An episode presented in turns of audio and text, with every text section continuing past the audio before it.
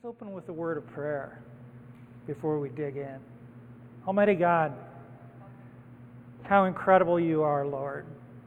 Your awesome plan of salvation and everything in life leads us to this that everything points back to you. You are the source of all good things. Heavenly Father, we come to you this morning. Open our minds, open our eyes, our ears, and our hearts that we might hear the words of Isaiah. As we close out the book of Isaiah, how incredible, Lord, to study Isaiah, to think about what it was like for Isaiah all those years ago, and the, the conditions that he lived under, and how much today is just exactly the same in the lives that we live. Heavenly Father, give us just a little bit of that courage that you gave to Isaiah so that we could be messengers for you. Bless our time together this morning and bring us to that better understanding of who you are and who your Son is and what he did for us. We ask this in Jesus' name. Amen. Okay. So, Isaiah 66. And we're going to do 15 to the end, 15 to 24. Um,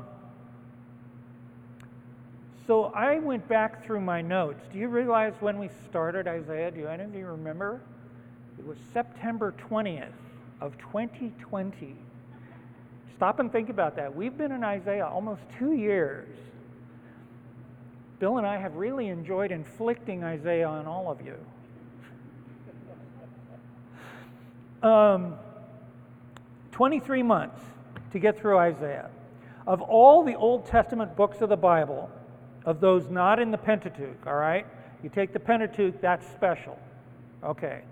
But, but all the other books that are in the Old Testament, Isaiah is, in my belief, the most important. It's the connector between the Old Testament and everything that's going on to the people of Israel and the New Testament. And that's so clear when you read it. You look at this and you think, you can see Jesus just leaping off of the page. Every place that we look. And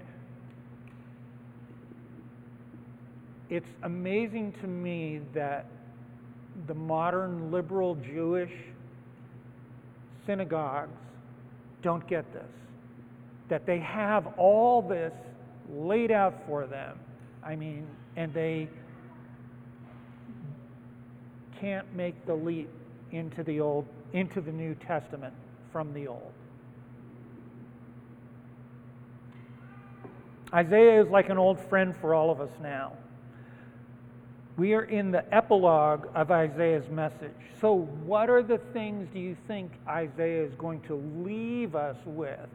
Um, I had Riley read the very beginning of Isaiah, and Isaiah just lays it out for us. I'm the son of Amoz in the time of Hezekiah, and he gives the list of kings. And keep in mind, of all those kings, the only good king on that list was Hezekiah. And I'm sure Isaiah was thinking to himself, I had no idea I had it so good to start with. And then it's just been downhill ever since. And it must have been very difficult for Isaiah to do these things.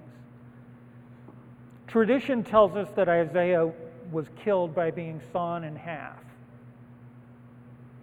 And a most painful and excruciating death.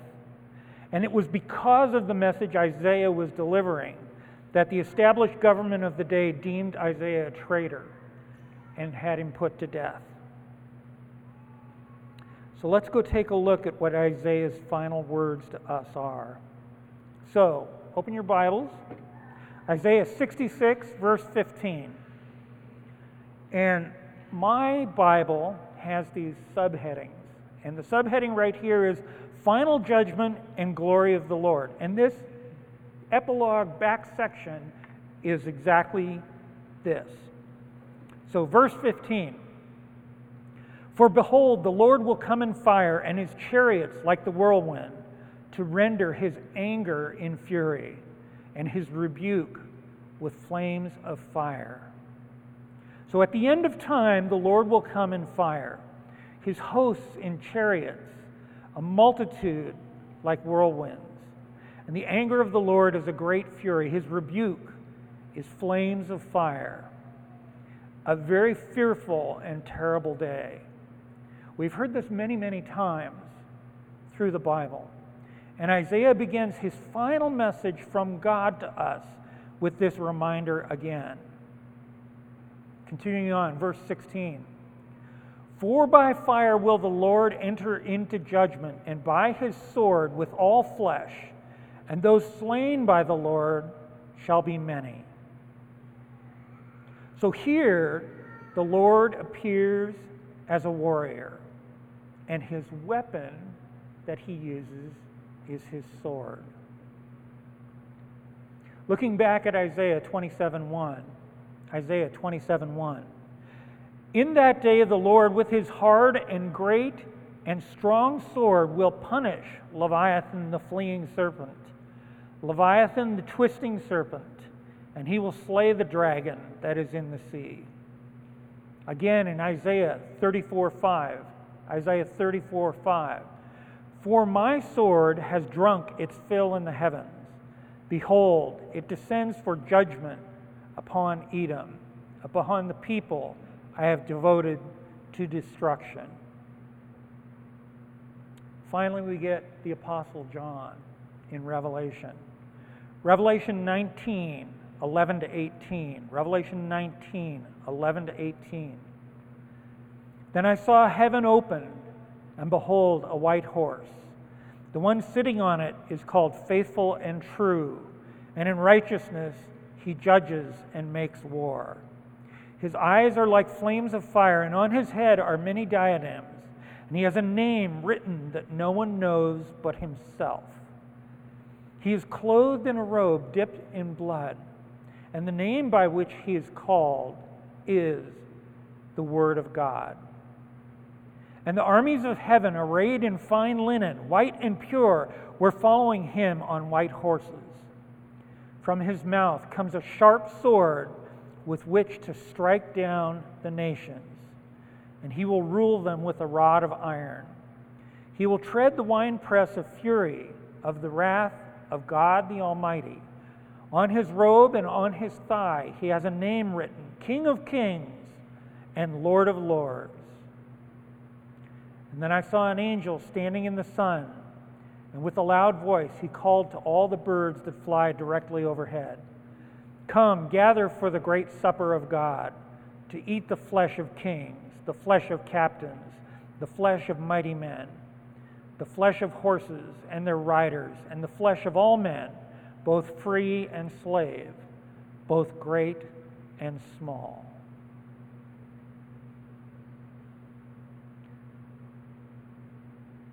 apocalyptic images that we have of the last day when Jesus comes again.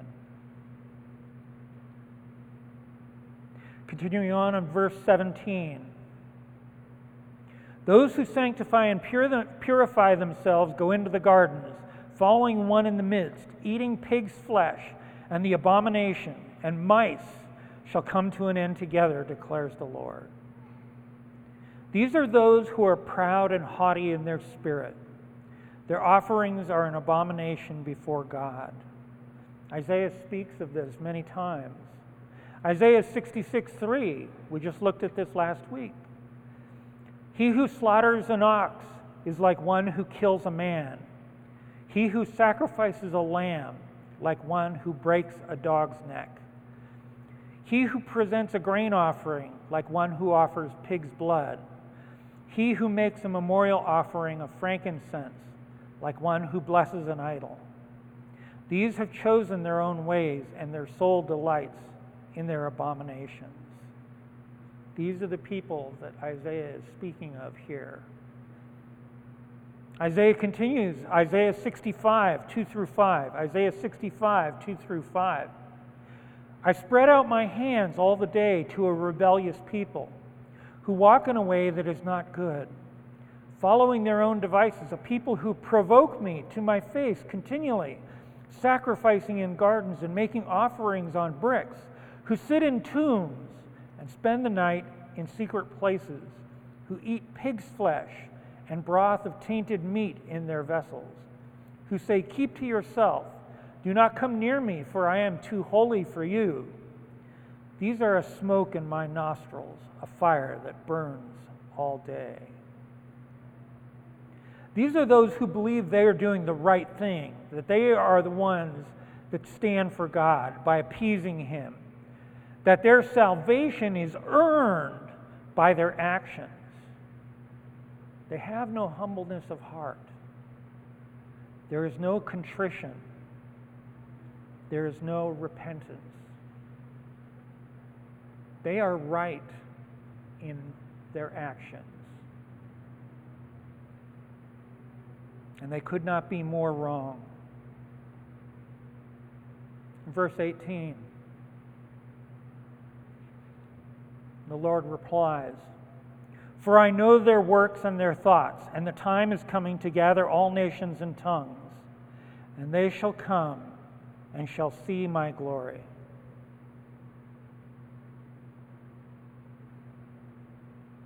And so this is split. The Lord knows the works and the thoughts of everyone. And here are the works and thoughts of those who follow after the Lord, who fear God and tremble because of their unjustness. They repent of their sins and appeal to the Lord for forgiveness and mercy and grace. They know the cost that God had to pay for that forgiveness and grace. And the Lord shall gather them up from all nations and tongues. He shall gather them to his holy mountain, to the New Jerusalem. And all the peoples shall submit themselves to the Lord. Verse 19 I will set a sign among them, and from them I will send survivors to the nations, to Tarshish, to Pul and Lud, who draw the bow, to Tubal and Javan, to the coastlands far away that have not heard my fame or seen my glory, and they shall declare my glory among the nations. And the Lord shall send his messengers to all the nations, to Tarshish, Pul, Lud, Tubal, Javan, and the others that do not know of the Lord's fame or glory. And the Lord's messengers shall declare his glory to all.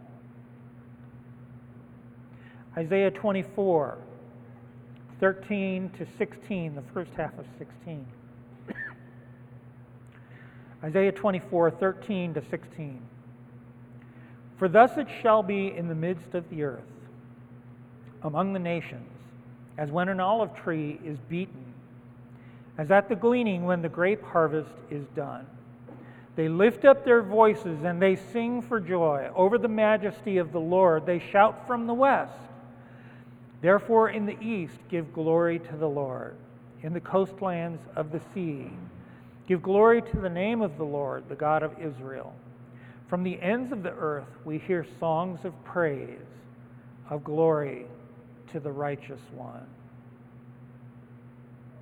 This list of names, by the way, I had to go dig up where every one of these was from. So, Tarshish, we've talked about Tarshish before. It's a seaport in the south of of Spain, there's a river that comes down to the ocean, and it's not far from the rocks of Gibraltar. And this was the, the, the village of Tarshish, and very famous for their ships. Pul, an ancient African nation believed now to be in modern Libya. Interesting. Lud, an ancient nation in the north of modern Ethiopia. Tubal, an ancient nation in the north of Spain, not far from the Pyrenees Mountains. Javan, a lost nation believed to either be near Ephesus in Turkey or Tyre in southern Lebanon. So all these places are listed, and then as an afterthought, Isaiah is told, and all the places who do not know my fame or my glory. And I'm thinking of the church today in China, right? And what that must have been like. There's a story. I know I've told you this one before, but it bears repeating. We had some friends from our old church who went to Iraq. And when the United States invaded and the government came down, this group of missionaries thought it was the perfect opportunity to move into Baghdad carrying the message of Jesus. And so they went. And when you go and you want to live in a house, you go to the, and by the way, in the East, right, and you have to remember these Middle Eastern countries are actually very Eastern in the way they operate. And if you've ever been to China or Hong Kong or Japan or and you ask someone, you have an address, right? And you think, okay, streets, numbers, how hard can this be? You, you don't understand. They don't list things by the streets, they list them by the block. And the first house on the block is one, and the second house is two, and the third house that gets built is three. It's not in order the way we would think the thing would be organized. No, one is over here, two is over there, three is back down that other alley that you just came down. This is the way things are laid out on those blocks. And so you learn these things about this culture. This family did. Family, extended family, beyond just family. And so there's a block captain, if you, you could think of it this way, the man in charge of his block. So they made arrangements with this man to live in a particular house. And the power was only on for a couple hours a day, so they would pump water to the roof, to the tank on the roof, so they would have some water running in the house. And the oldest son, they gave him a translation of the Bible in Arabic. And so you can imagine the marauding gangs basically in the streets. And so the oldest son would sit on the doorstep in front, watching for trouble. And if there was trouble, he would warn the family to go hide. The Westerners, that they were basically protecting. Think about that. And there was a day when the young, the young man would read the Bible sitting out on the front porch, on the, on the doorstep. And there was a day when he came running in to tell the family, Jesus is God. Jesus is God. He figured this out just from reading the Bible in Arabic. They didn't tell him this. He got it just from reading the Bible they had given him. He was the oldest son.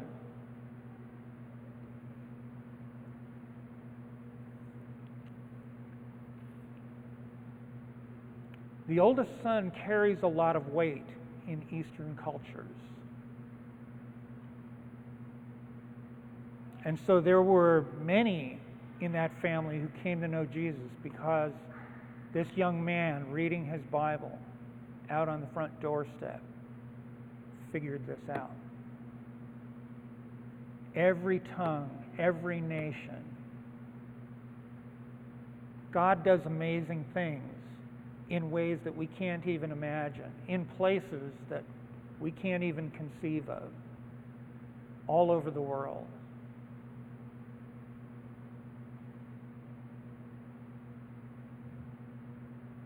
That's what Isaiah is talking about here. Back to Isaiah, verse 20. And they shall bring all your brothers from all the nations as an offering to the Lord, on horses and in chariots and in litters and on mules and on dromedaries, to my holy mountain Jerusalem, says the Lord. Just as the Israelites bring their grain offering in a clean vessel to the house of the Lord. And the messengers of the Lord shall bring in all the peoples, the men, the women, the children, to the Lord's holy mountain in Jerusalem.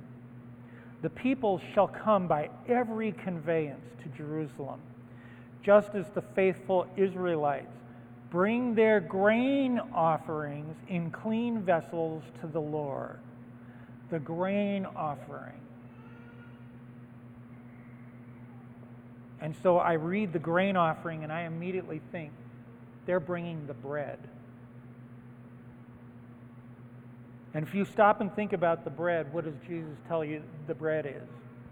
The bread is the body. They are the body of Christ. And when we say the body of Christ, we're talking about the church. What do we call ourselves? We are soma. We are the body. Isaiah is talking about us right there. We are the soma, the Greek word for body. This is all of us. 1 Corinthians 12:27. 1 Corinthians 12:27. Now you are the body of Christ and individually members of it. Romans 11, 11 to 14. Romans 11, 11 to 14. The Gentiles are grafted in here. So I ask, did they stumble in order that they might fall? By no means. Rather, through their trespass, salvation has come to the Gentiles, so as to make Israel jealous. Now, if their trespass means riches for the world, and if their failure means riches for the Gentiles, how much more will their full inclusion mean? Now, I am speaking to you as Gentiles, inasmuch as I am an apostle to the Gentiles. I magnify my ministry in order to somehow make my fellow Jews jealous and to save some of them. This is Paul speaking. Paul is bringing the message to Gentiles, and he's making the Jews jealous because they are receiving salvation also. That's all of us.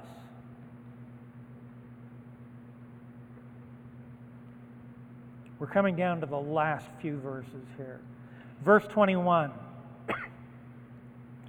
and some of them also I will take for priests and for Levites, says the Lord. Say what? Gentiles are going to be the priests? That's exactly what Isaiah says right here. And the Lord will make some of us priests and the Levite servants to serve in the temple. We are being completely grafted into the covenant with Israel. That's what Isaiah is telling us. Verse 22 For as the new heavens and the new earth that I make shall remain before me, says the Lord, so shall your offspring and your name remain. The new heavens and the new earth are made by the Lord. And because of that, we shall remain before the Lord forever. And not just us, but our offspring and our names.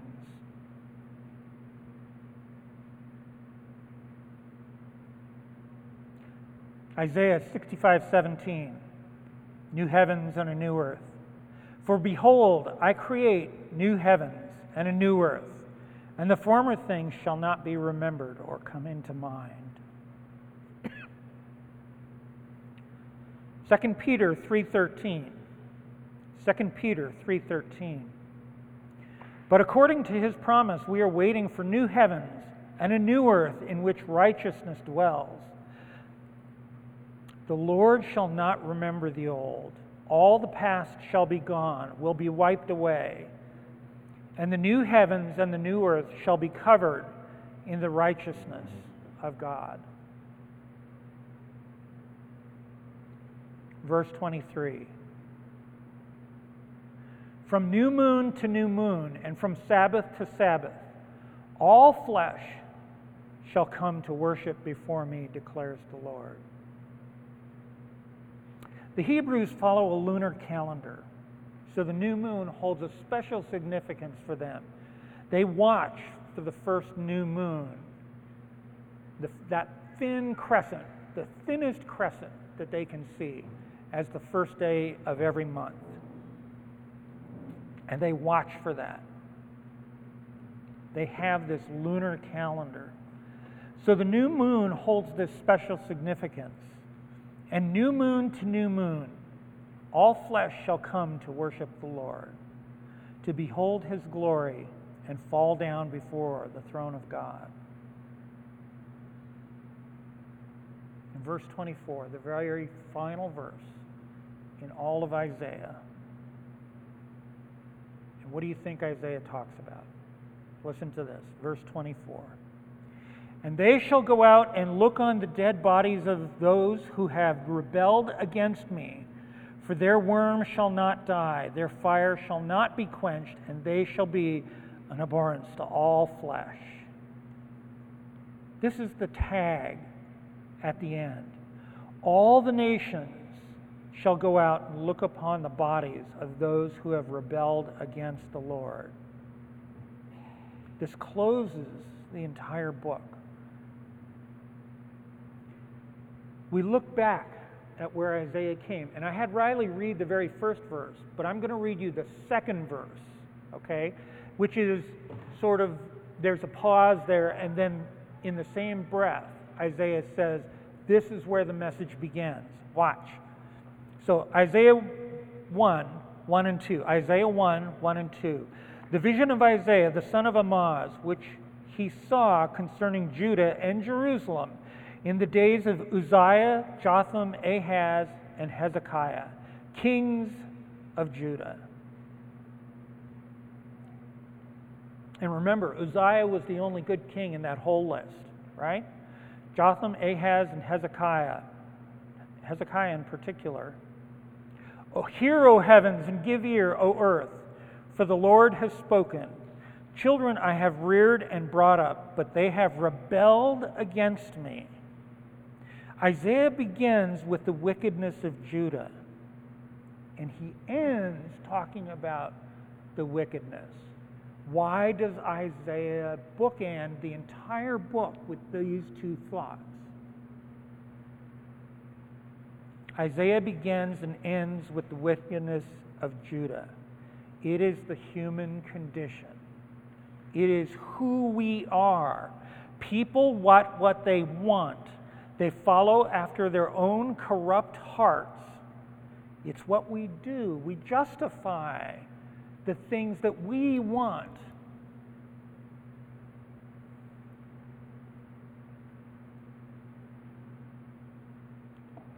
It's who we are. I am corrupt. I am prone to wander off of God's path. God says, go this way. Guess which way I'm looking? Not that way.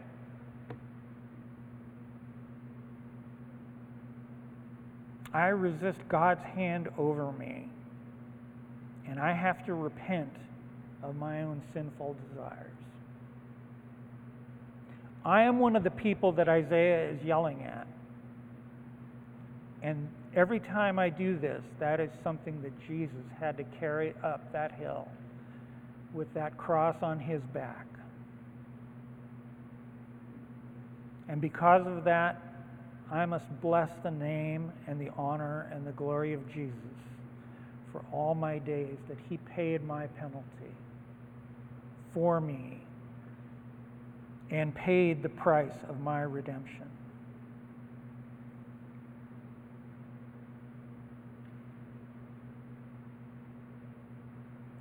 This is where Isaiah ends. And all the peoples will go out and view the dead bodies of those who resist God and war against God's sovereignty, and they shall be in abhorrence to all flesh. because the penalty of sin is death. Isaiah knows that the problem between us and God is sin. And he talks in the middle of the book about the solution to that. And every time Isaiah talks about that, what's the first thing every one of us think about? It's Jesus. Every single time, it's Jesus. Jesus is the answer. He's, he's the question at the beginning, and He's the answer to that question.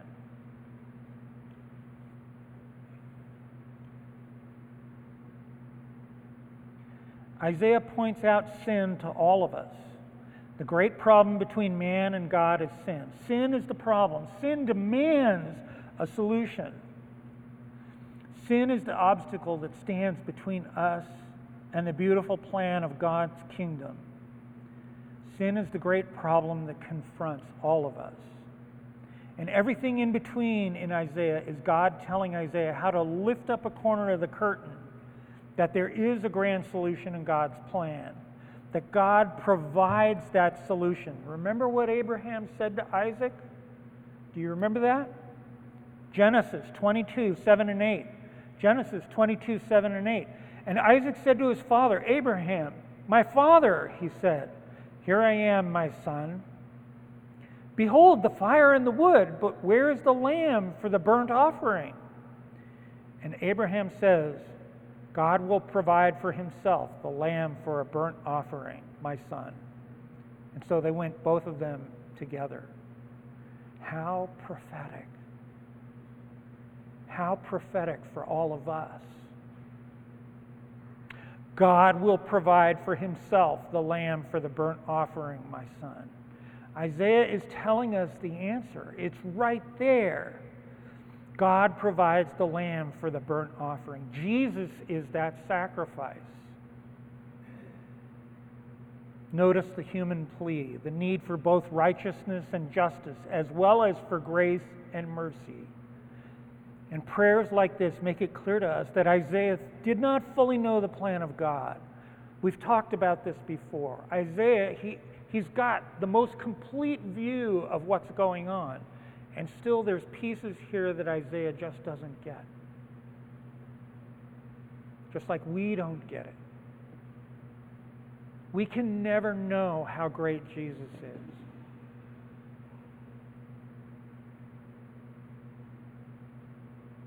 I want to work on that.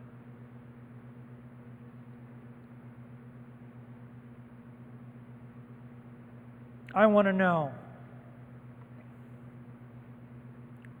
Imagine Isaiah looking down from heaven on the day that Jesus is born. Can you imagine that? How incredible. How incredible. Suddenly, Isaiah gets it right? Can you imagine Isaiah singing before the Father after that?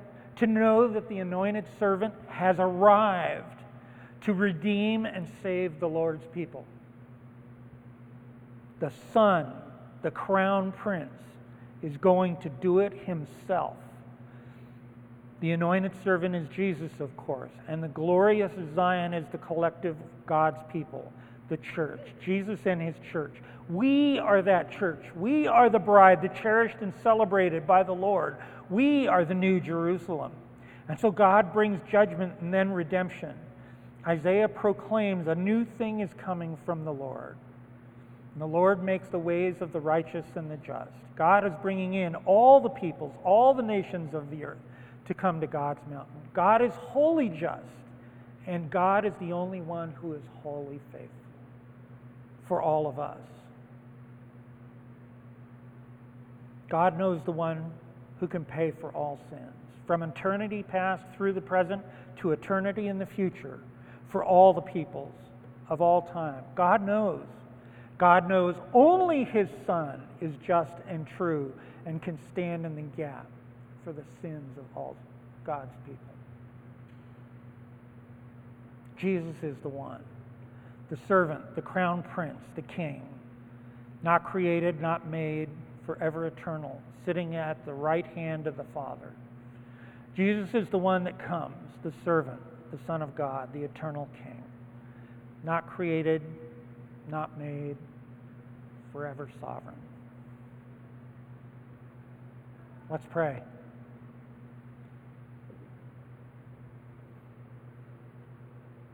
Almighty God, how amazing is your plan. And Isaiah lifts up that curtain for us, just the corner, so that there's just this glimpse of what your perfect plan of redemption is and how we fit into that, how our church fits in there, Lord. And we know that we are unworthy, that we come before you, and anything that we could offer is just beyond worthless to you. And yet you still treat us as your very children and accept us despite who we are because you love each of us as the church. How amazing, how beautiful, how incredible.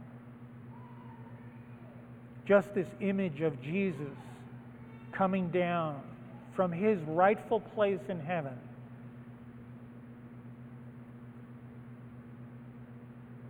I can imagine the conversation. It's okay, Dad, I've got this. How great is the name of Jesus to bless us, the church.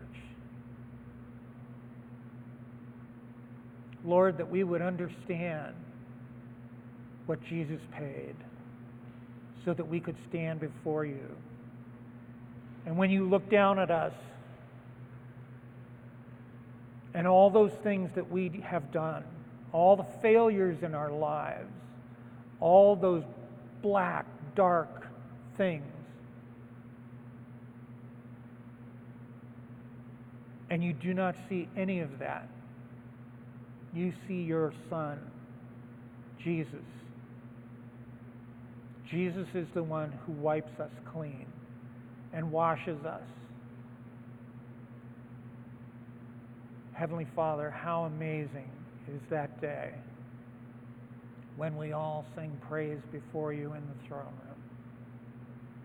And how I look forward to that day because of that most holy of all names, Jesus. Amen.